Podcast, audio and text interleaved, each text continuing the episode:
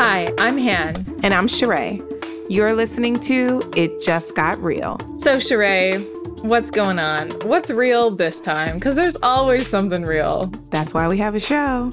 This week was probably one of my hardest weeks as a founder, as a CEO, as an entrepreneur, all the things definitely goes in my like top three difficult worst week ever in some respects. Oh no, I'm sorry to hear that. Yeah, it was definitely like one of those times when you're like, are you going to put your big girl panties on or nah? That was definitely this week. Mm. And really having to deal with the necessary discomfort of that. Yeah. So to fill you in, this week I had to let go of an employee and I have never fired anybody before, ever. Oh wow. And doing it in a small team where you kind of are all like family was really hard. I mean, like HR is really difficult and it's super operational as well. It's like very ops heavy. There's a lot of things people don't realize that you got to do, like plan all the comms. Each conversation needs to be organized like within five minutes of each other. You need to have like paperwork ready to go. There's the whole legal back end of it. It's like, it's not a straightforward or easy process on top of all the stress that you're under doing it because it's not fun for the person who has to do it. It's not fun for the person receiving it either. It is not fun for anybody. Definitely not. So the reason it was also hard, it was like the individual nature of like having to do it, but it was also like what it took for me to get there. So it was like I had allowed sort of anxiety and frustration to build. And, you know, now realize like that's probably the worst thing to do because by the time you do it, you've gone through like so many emotions, mm-hmm. self doubt. Like you're just really questioning yourself on if you're like doing the right thing. At least I was. And I think through that process, I realized that like part of it was a clarity issue. People tell you a lot that like early stage startup hiring is hard. People tell you that you got to have a strong team, you've got to have the right people. But I think I was constantly wondering like is it me?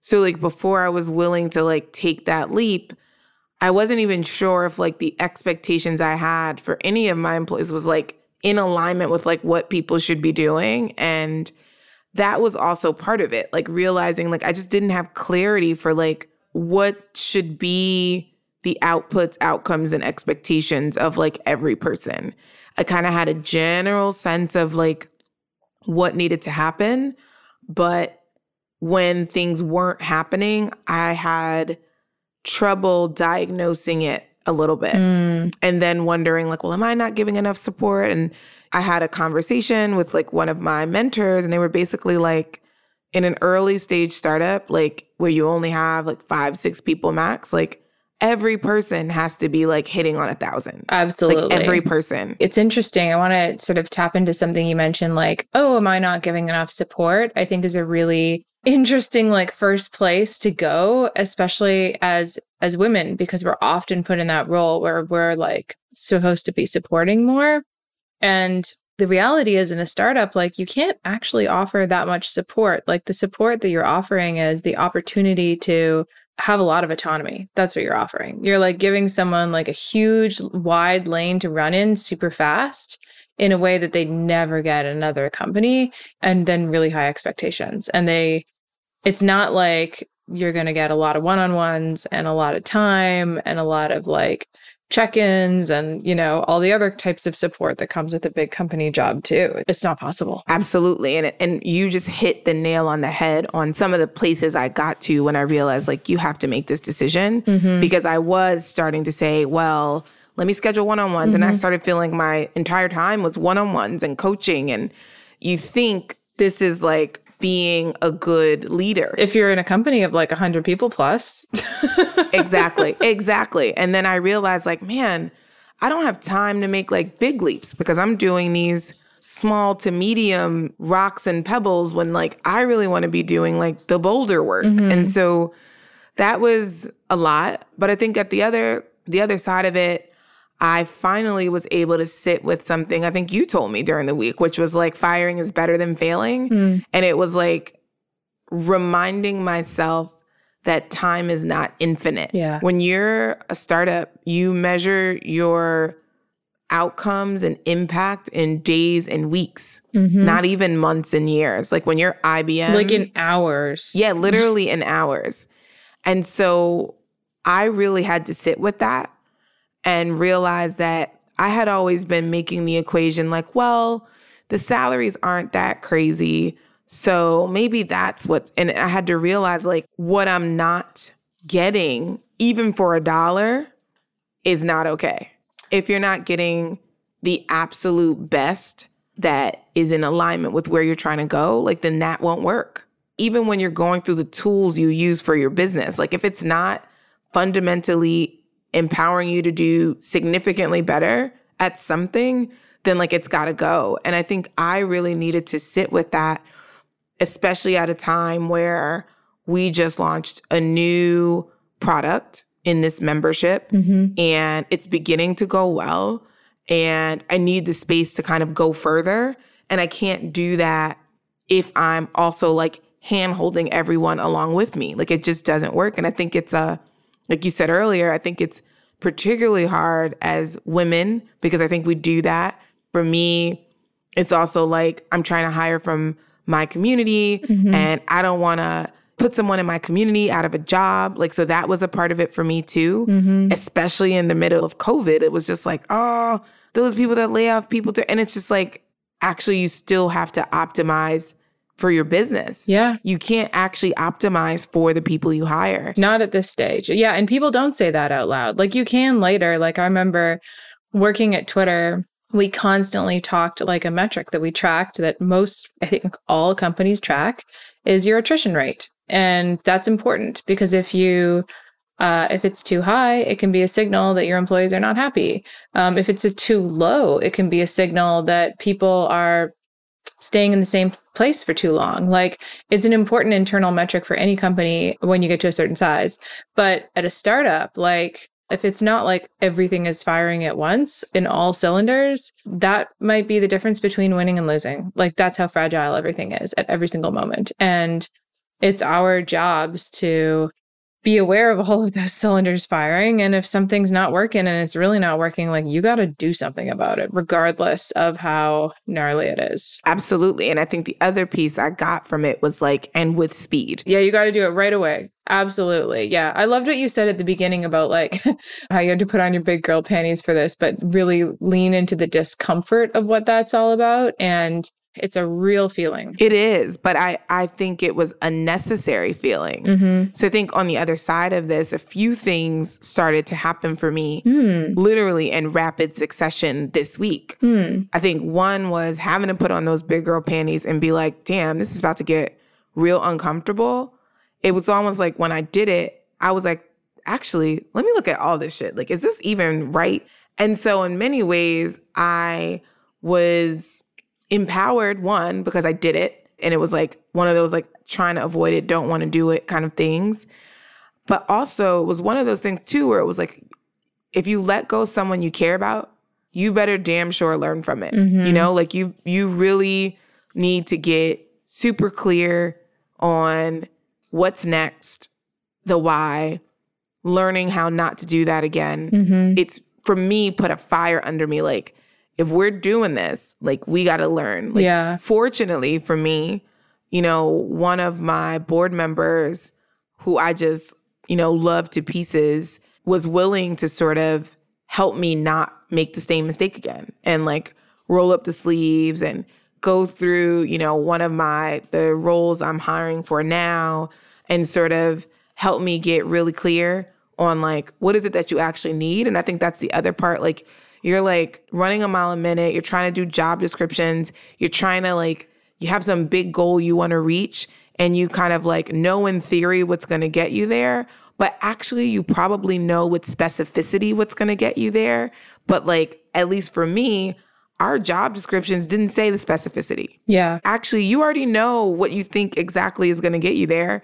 So hire for those things. Mm-hmm. Don't hire for like the general version of those things. Mm-hmm. And I think we're out here like at least I was and and this is what I was called on. It was like this doesn't even sound like you. Mm. Like this job description doesn't even sound like it's a company that you lead. It was super corporate and it was super like broad strokes kind of thing. And I realized, like, oh, this is part of the problem. I have very specific expectations, and I'm not considering those when I'm bringing people on board. Mm. And that might be one of the reasons there's a mismatch, you know? Mm. And so, really realizing, like, take your time, be super bullish on what you need, and don't apologize for it. Mhm. In the same week that I had to let someone go, I had to also rescope a role and be like, this has to look significantly different. And if you want to stay in this new version of it, great. If you don't, sorry, but it's not going to work. Yeah. And to do that, both those things in one week was a lot. But I do feel a different relationship with my role as CEO now that I've had to do this. Mm, it's good. That sounds like a really good exercise for you. And I think like another really important part of this is with startup job descriptions, I almost want to come up with like a new format for them that isn't based off corporate job descriptions.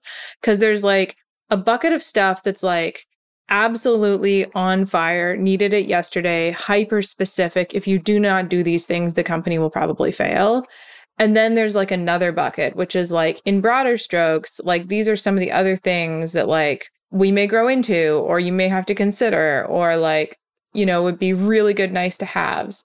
This kind of constant tension between like the stuff we need right now or we're going under and then like broader area that you should be interested in because things change so quickly. Like in two months, it might be that you need a totally different thing that's also hyper specific, right?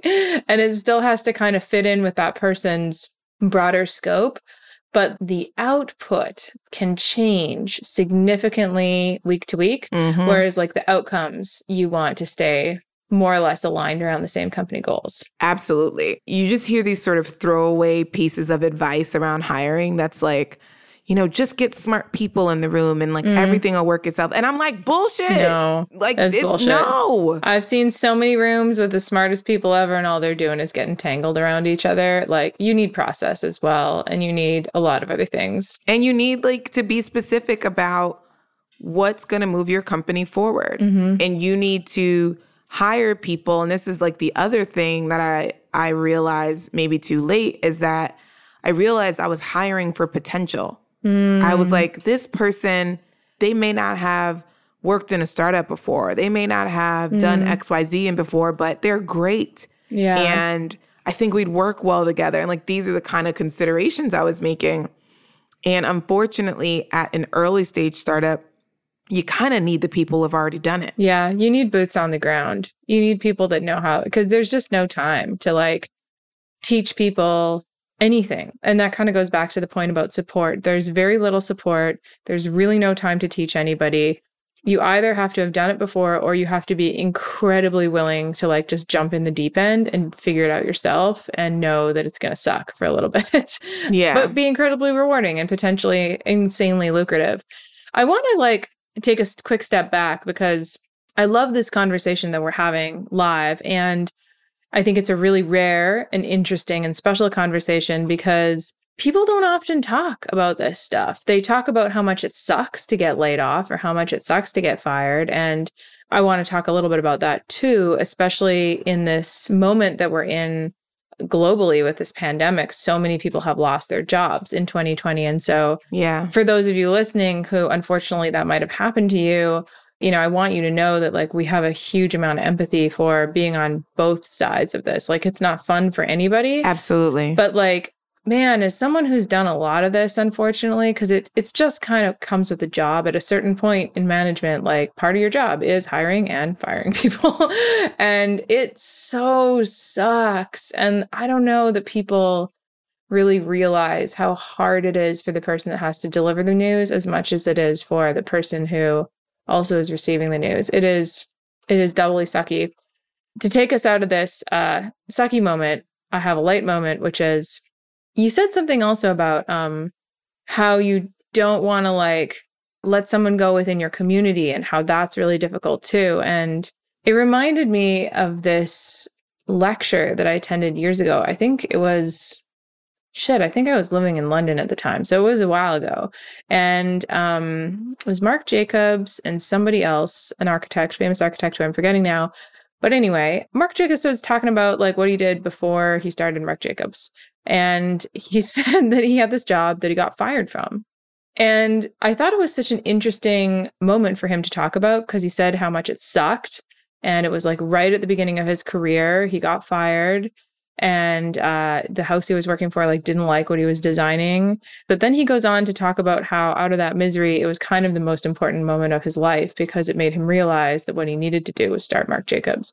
And mm. i think about that story sometimes with people how when you're having to fire someone or let them go it's because it's not a good fit that's what it is. It's not that like they're not a good person. Absolutely. Or they're not going to make something awesome next. It's like where they are in this moment with your company is not a good fit. And often there's like way more potential on the other side. And kind of like the kindest thing you can do to someone is release them from something that isn't a good fit because mm-hmm. not being in a situation that is healthy is like well, it's not good. Nobody wants to be in that. I'm so happy you told that story. Like, in many ways, I started Tastemakers because I technically got fired from a job that I had in New York. And then I got fired like a year to the day later.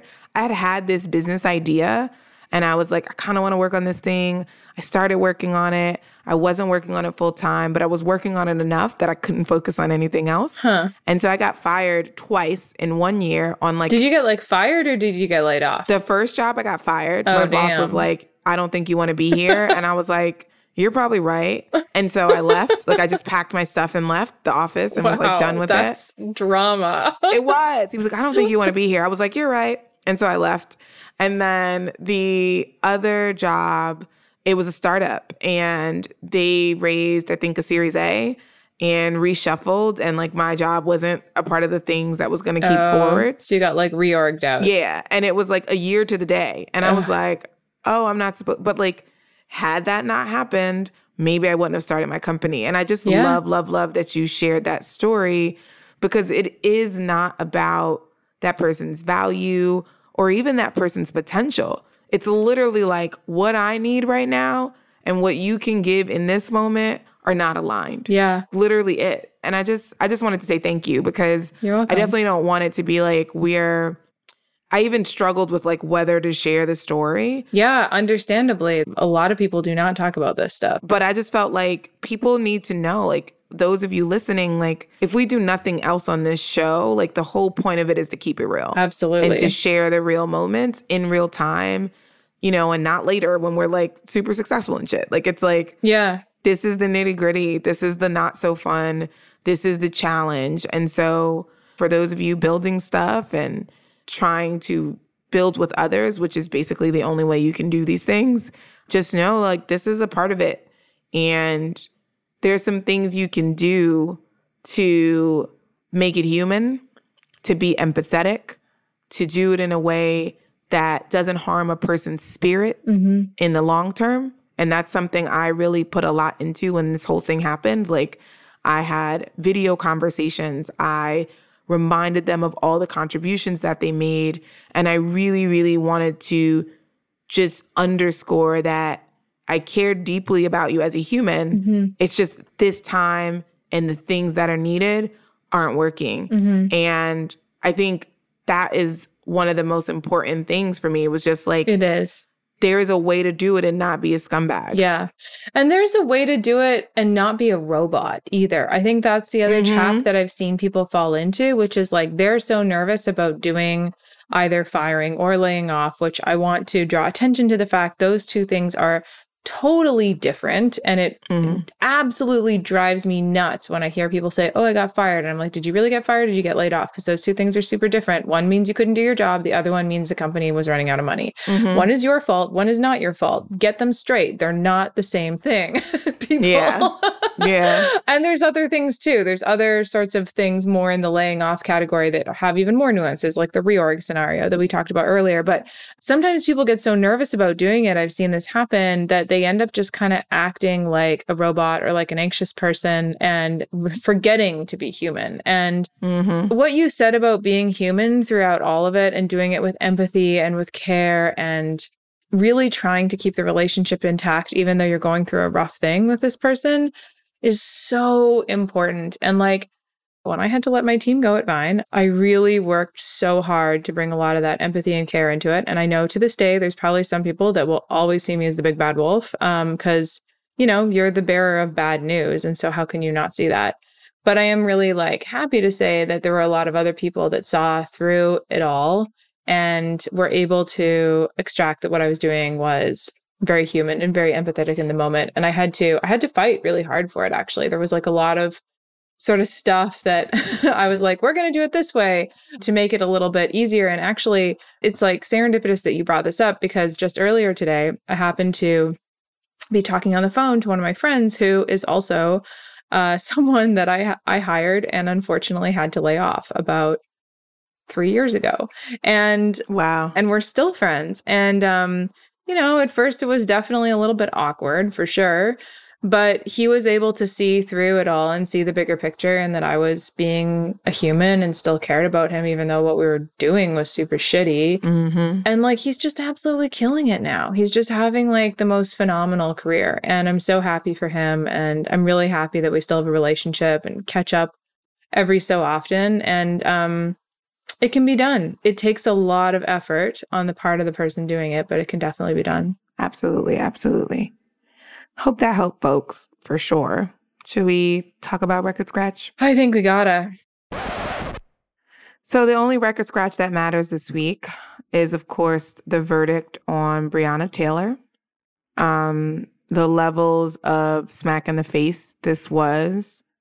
Um, for those that don't know, I guess we should catch folks up um, and not make the assumption that everyone knows what's happening. But basically, the police officers who debatable, broke in, walked in, warrant, no, like that whole situation. Um, but essentially, nobody was charged with actually killing her. One officer is going through a process and an indictment for shooting into the apartment next door. But at the end of the day, nobody is being charged with her murder, period. And to make matters worse, Well, the other two officers are not even being charged with anything at all, period. no, nothing, Nothing. nothing at all. So just one guy With like wanton endangerment, and that's it. Yep. And so I had a lot of thoughts about this whole situation. I think there is a part of me that is numb and is kind of like, of course, you know, like it's Mhm. just kind of like, of course. There's a part of me that's feeling very much in a moment of like, this is the potential of this place that we live in called America Mm-hmm. but also there are other versions of this and the opportunity for me is to sort of move the needle in the way I'm moving it cuz I was like really conflicted about what to do between that and like RBG from last week like I Mhm. just as a woman was just like what the fuck to be honest like I was just like this country is just in a really scary place and that's like the best way to describe it. I read this article in Vox, and the journalist's name is Mattie Kahn, and her like grand uncle was the first person killed um, during the Holocaust. Mm. And Maddie wrote this article basically saying like the US really needs to grapple with our racist past and basically chronicled how that happened in Germany post World War II. And she sort of tells the story through the lens of what happened to her grand uncle. And it's so interesting because one of the things that was required of Germany was to face the facts. And, and it wasn't something that a lot of people wanted to do. in the 1950s and the 1960s, there was a lot of pushback. And what happened was it wasn't the Germans that were sort of around during the 30s and 40s and sort of participated, quite frankly, even if they weren't Nazis. It was their kids. It was the next generation, yeah. That were like, fuck this. Yeah. And they started digging up stuff. Like it was a whole thing. And so she talks about just this journey to reconciliation and the financial parts and like all these very specific things. And she was like, it still didn't eradicate it, mm-hmm. but it did like bring us leaps and bounds ahead, you know, and now we're having to deal with like new nationalism and blah, blah, blah. But like the article was so good and sort of laying out just how deep the work needs to be mm-hmm. and just how far the US is. Mm-hmm. And for me, the like verdict on Breonna Taylor is just like, so just nobody's gonna face anything, anything because of this. Yeah. It's crazy. It's wild. So that was the record scratch. Yeah, it was just. Yeah, it's really frustrating. And like, I listened to all the New York Times daily episodes on it, and they go deep into like all of the complications with the law in the state and that it's in with like the no knock warrants, but also the fact that the, the, other guy who was in the apartment with her made the first shot and that's why they couldn't. And I was just, I just wanted to scream because I was like, sure, whatever, you have some laws, but like, then there's also times to like look at the situation and be like, yo, like, let's do the right thing here. Like, what is going on? I lived in Germany when I was a teenager. I went to 11th grade there. And I remember going, one of my very first experiences was going to a camp in the, um, in the Alps with my friend. Mm-hmm. We were getting on the train to go to this camp, which was going to be super fun. I was pumped. We were going to like spend like, you know, two weeks like hanging out in the Alps in a tent, like having a great time. And I was surprised to see that nobody had any uniforms on because I was used to seeing Girl Scout uniforms in Canada. Well, we have Girl Guides. Mm. And she looked at me with this look of absolute shock and horror. And she was like, Oh, nobody would ever wear a uniform. We don't do that because that's what the Nazis did. And I was like, wow. wow. she was like, yeah, we don't even really fly flags here. It's not cool. She was like, don't bring it up again. And I was like, okay, all right. Damn. and it just like as if I was 15 at the time, and it was the first time I'd travel internationally by myself. And um, oh my gosh, I literally just got off the plane and was like going to Bavaria the very next day on the train by myself. Couldn't speak German yet, really that well at all. Was like following this gaggle of teenagers across the country on a mat- crazy train, cheap, cheap train ticket that had like 12 different interchanges on it. Sounds and about right. I just remember that moment being like, wow, this is this is really real. This is really, really real. And it takes real work and real like um consistency of work. Yeah. That that generation really put into place a lot of consistency. And deep digging even when it was uncomfortable, which I think is a theme on our show. I mean, the level of discomfort required for progress. There's a level of discomfort required that Americans in mass I think with COVID are beginning to consider, but I think there is a very radical reckoning that has to happen so we don't continue to see Breonna Taylor and the long ass list of people before her men, women, anybody who's freaking different, whose lives have been lost very much because of the history in this country that we haven't reckoned with. And it's in every part of our systems. And until we in mass deal with it, these things are just going to continue. Well, here's hoping for the next generation. No, absolutely. And we are it too, though. Yeah. Like we are it too. We are it we too. are it too. And we have to, we have to, like we have to. That's just it. Um, switch gears a little bit. I think we've got we've got a visitor. We've got a visitor. So, everyone, this is the surprise for this episode, which is episode 20, and you are all about to meet our amazing producer and critic and everything, Sam Fragoso. Hi, Sam. Hey, Sam. Okay. Sam, I must say, you have a much better podcast voice than I think either of us do. Like, you just came on so smooth. Oh, Sam has an excellent podcast voice. I mean, he's been doing this for so long. It's like five years in at this point. If it wasn't good by now, I'd be in trouble. Maybe I can change my voice and get a better podcast voice. And we have to work on this. Maybe you can give us voice coaching. it's this microphone. Oh, and your microphone is legit. Oh, you have just a microphone that makes you sound extra sexy. Yeah, It's like a sexy filter. that's what's happening. I don't think the Yeti comes with the sexy filter, but I'm going to work on it. Maybe for season two. Yeah, that's season two of the podcast. Yep. The sexy microphones, then people are going to really like it. I got it. Goals, goals, something to look forward to. Anything to look forward to. Holy cow. Anything. So, super excited to have you on the show, Sam. One, because you're awesome and you help make us be awesome. For those that don't know Sam Fragoso, check out Talk Easy. That's his pod, which is way more far along than ours, but we're on our way. Where he interviews like really cool, super famous people that occasionally steal his microphones. Oh, yeah, that's right. I can't forget that. Noam Chomsky still has my microphone. But he's like using it on other people's shows, right? So, brief backstory for people who really want to hear it because it's insane. Um, he's 91 years old. Wow. I sent him a microphone. We do this whole thing of setting up a microphone with him and his wife. He lives in Arizona. We get it to him in COVID, mind you, a 91 year old. Like we're being really cautious. And we end up doing the the episode with Noam Chomsky.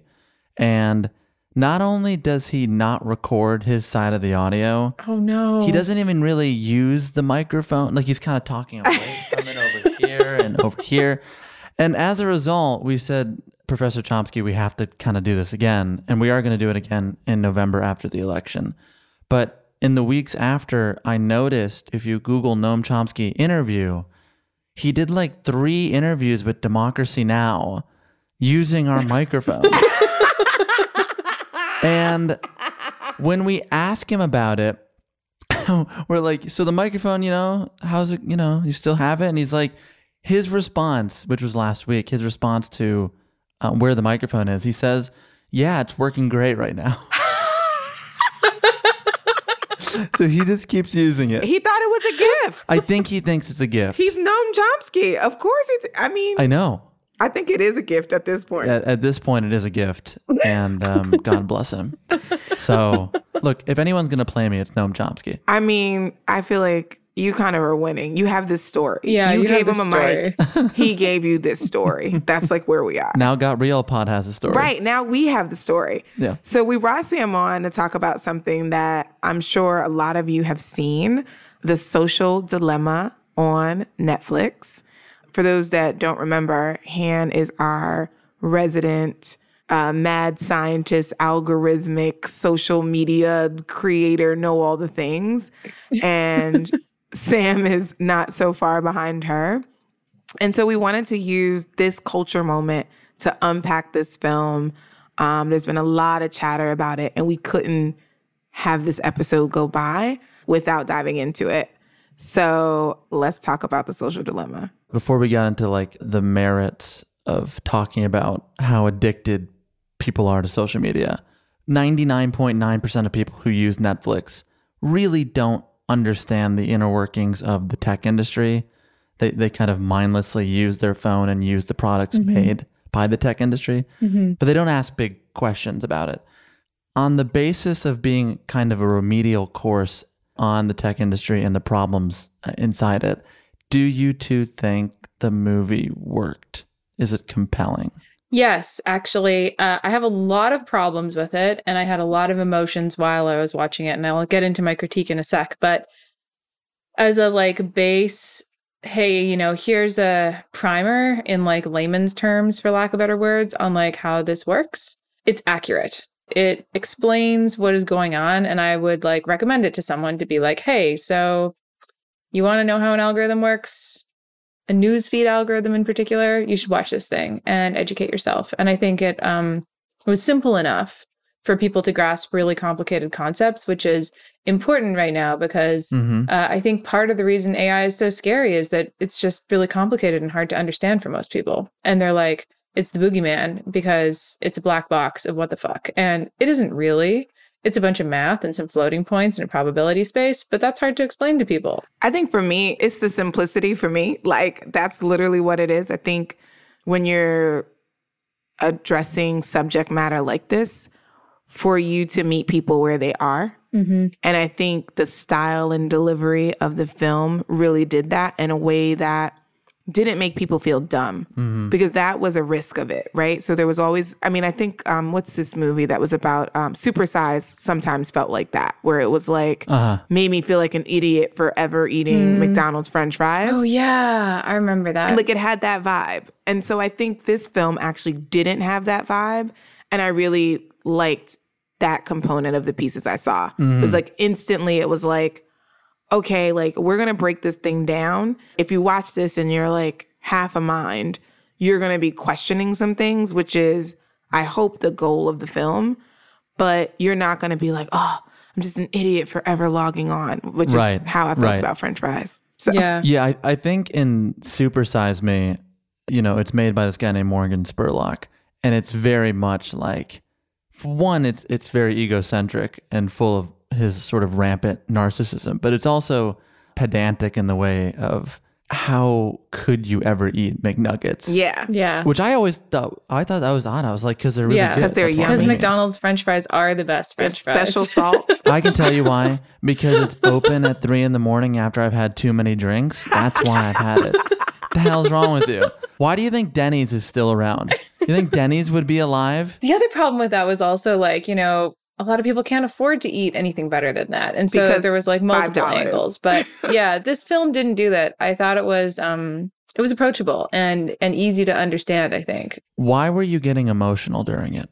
Well, uh so some quick context. My specialty as a designer is designing for algorithms. It's what I do for a living. And I've been doing it for the last 14 years of my career. I started working on it really early when I was at Last.fm, which was a, a music streaming service, big precursor to Spotify, building recommendation, helping build recommendation algorithms for what you should listen to. And then later, I did it at the Echo Nest, where I built my first company. The Echo Nest got acquired by Spotify. All of the algorithms there now power your Discover Weekly and other Spotify playlists. So I spent about almost 10 years working on algorithms in the music space and then moved into video, where I've since worked on it in there. And I've really focused in now on algorithms for creation as opposed to algorithms for consumption, which I want to get into in a sec. But my headline critique on this film is that it needed like a huge, big, fat context up front that was like, we're talking about algorithms for news feeds because there's algorithms everywhere. There's machine learning and artificial intelligence in literally everything that you're using, including, for example, your Netflix recommendations. Like you got recommended The Social Dilemma because you watch other stuff like that. Like that is how Netflix makes their Mhm, money. like it's kind of funny that it came out on the streaming service that is popular because it has a really good algorithm for what you like to watch. The difference is is that designing algorithms for entertainment is a lot less scary in my opinion and it's why I've always stayed in that zone because suggesting people what they should listen to or what they should watch that doesn't feel as difficult for me to do as something like a newsfeed where you could be literally influencing someone's um, voting decision, which I've never worked on that, to be clear. Mhm. Um, so that was the one big thing is I felt like it really needed like some big context that what they were talking about in that film was specifically AI for news feeds and not for all the other things that we use it for. Like every single piece of technology we touch has machine learning in it. It's not something that just came out of the bushes and like jumped on us in 2020. It's been here for a while. Mhm. Um, the second part was this is kind of snarky, but like as someone who has who has worked in that industry, I just thought it was hilarious that here you have like this whole lineup of white dudes mostly from the Silicon Valley who are super rich. Like these guys have fuck you money. And they all are like, oh, you know, we worked on these things that are kind of bad. Mhm. And now we're going to tell you about them, but only now because we're like rich off them. Nobody was talking about this while they were doing it, right? And there was this tweet that my friend brought to my attention that I have to read out on the show because I was just like killing myself laughing over this. But it was like, Mhm. Hello, my name is Chip Brockman. I was the SVP of innovating new brain diseases at Facebook for three years. Before that, I was the director of monetizing depression at Pinterest. Now that I've gotten rich from that, I'm here to talk about the dangers of technology. Yeah, that's great. Like, that was great. yeah, that those were like the two big strong emotions that were running through me. But I want to talk about also the other cool things you can use algorithms for later on this show. But I do think overall it was it was an important film to come out right now at this particular moment in time with everything that's happening in America, with how polarized this country is Mhm. at this moment.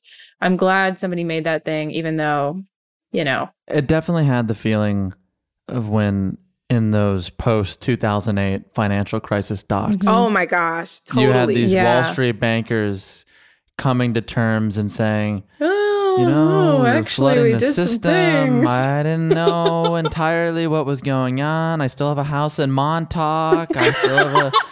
I feel bad when I'm at my pool. I do. Feel I do bad. feel bad. So you watch this whole movie, and besides this sort of cavalcade of white men, which feels pretty much representative of, Mm-hmm. of what I know of the, of the tech industry, yeah, it was very representative. Yeah. there is a moral reckoning that they're Mm-hmm. having. Mm, And so you have a couple ways to respond to it. One, you say, well, why now? Why did it take so long?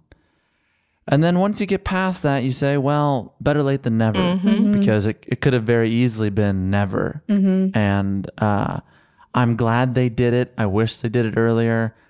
But at least they got real people, what seemed to be real people in real positions of power Yeah. not like intern who was there for three months or college student who had a two year you know minimum wage job yeah. i have a question you both have created companies through technology and so mm-hmm.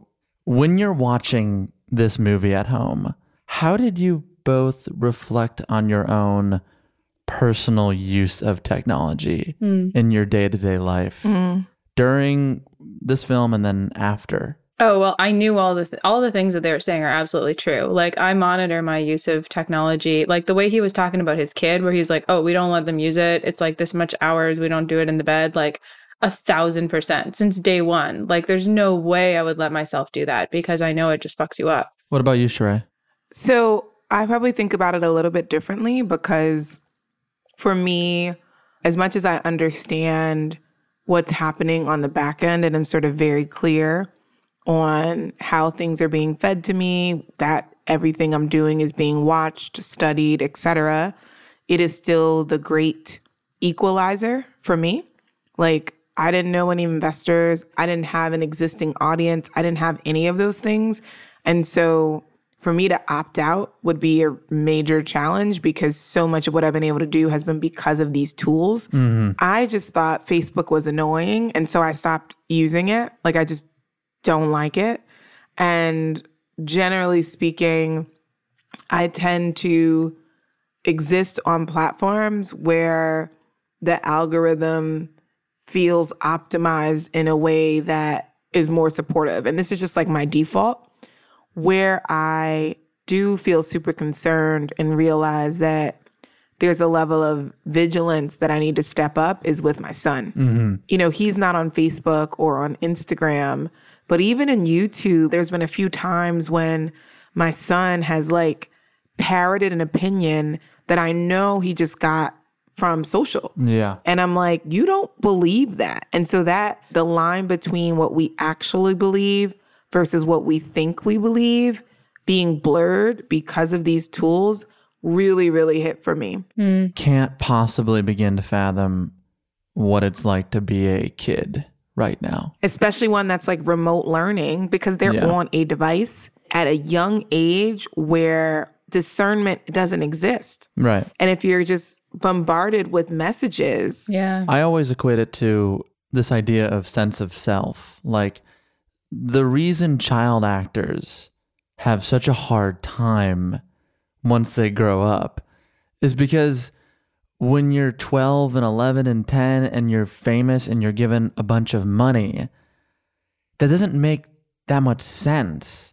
Like there's a lot of new brain connectivity and brain activity and people coming at you and too much happening at once before you even have figured out who you even kind of are. Mm. And now every teenager is dealing with that same struggle, constantly inundated with their friends' opinions on the most like inane topics Mm-hmm. before a sense of self has been created. And that that part really scares me.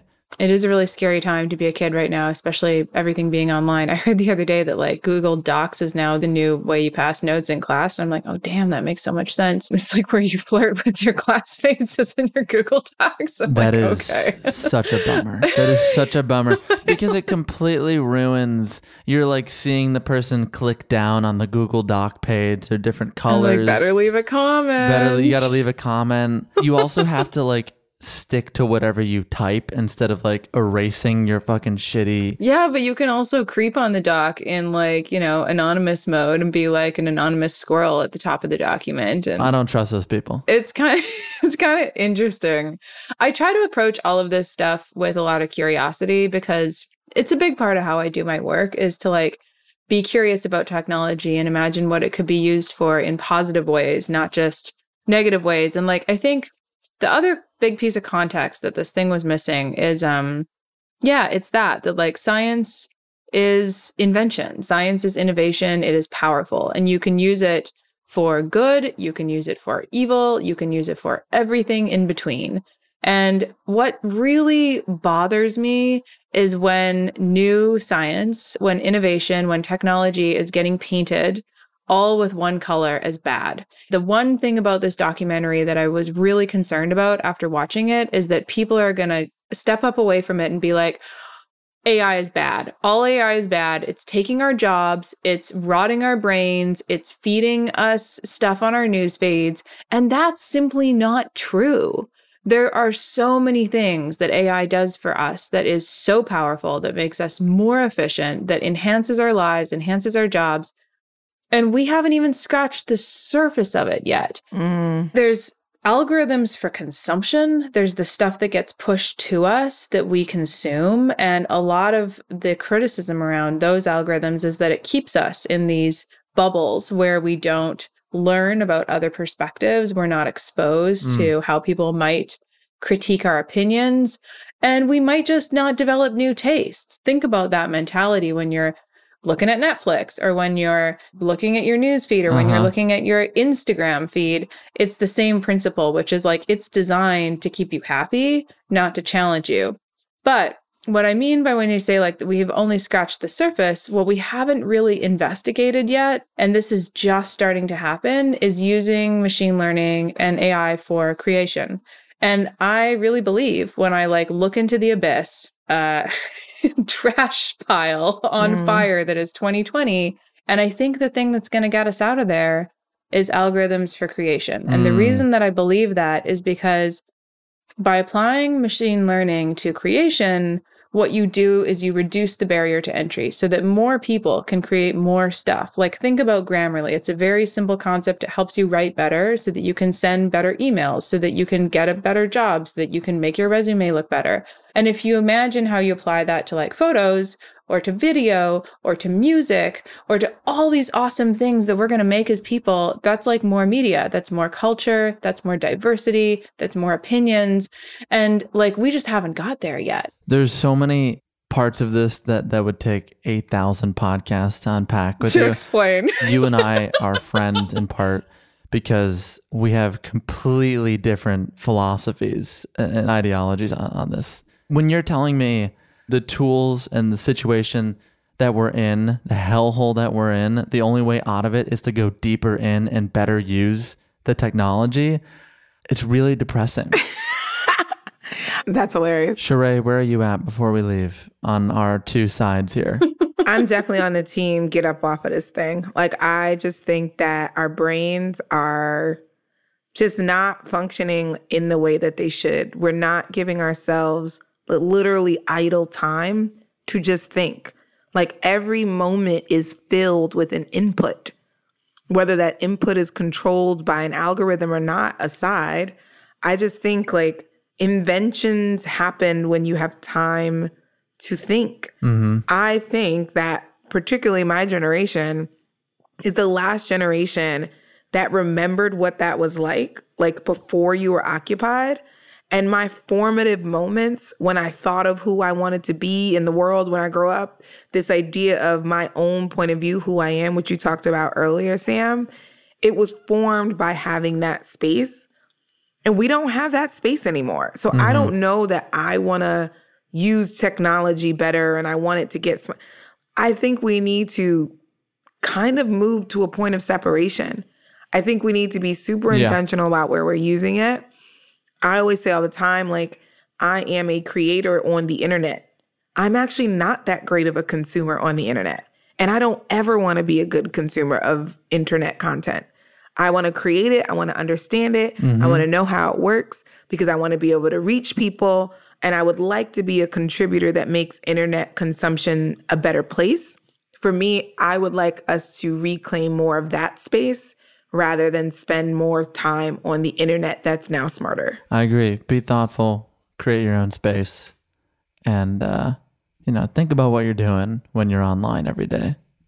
So, Hannah Donovan, Cherae Robinson, great names. Right? Um, thank you so much for having me on. Thank you for joining us. Thank you so much for coming on, Sam. This was really fun and special for episode 20. And thank you so much for helping us get all the way to here. Right. I can't believe we're at episode 20. Here's to uh, 20 more. Yes. They're like, oh my god, do we have to?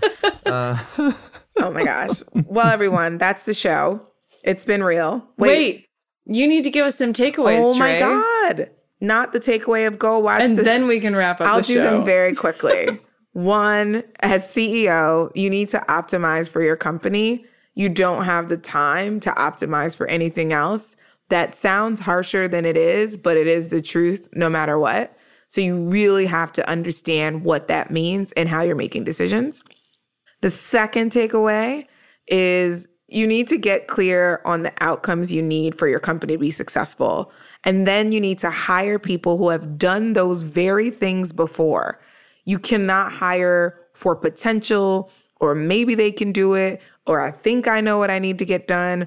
Like those two things have to be aligned and you cannot take risk mm. on someone learning on the job mm-hmm. because you don't have the time to support them. Like it doesn't work that way. You need them to be telling you why this is the way to go and not the other way around. A really helpful strategy on that one is to divide them into outcomes and outputs, like optimize for the outcomes, but hire people who have done those specific outputs before, like they've made those exact deliverables that you're looking for. And then the last one, and I think this goes across most of our lives, but specific to if you ever get into a situation where you do need to fire someone and, or let someone go, um, have empathy. There is a way to do it that is not stoic or robotic.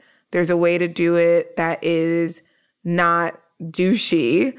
There's a way to do it that shows that you actually care and that you valued the time that you spent with that person working on something that's really important to you, but that it's just not a fit. And I think just remembering that this is about fit and timing, it's not about a declaration of value and ability of a person. Thank you, Cherae.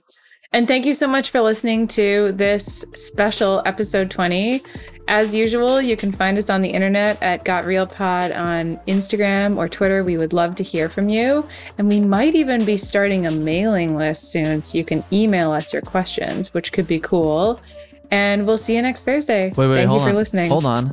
You can also listen to the show on Spotify, Apple Podcasts, Google Podcasts, Stitcher, wherever you do your listening. That's my addition to.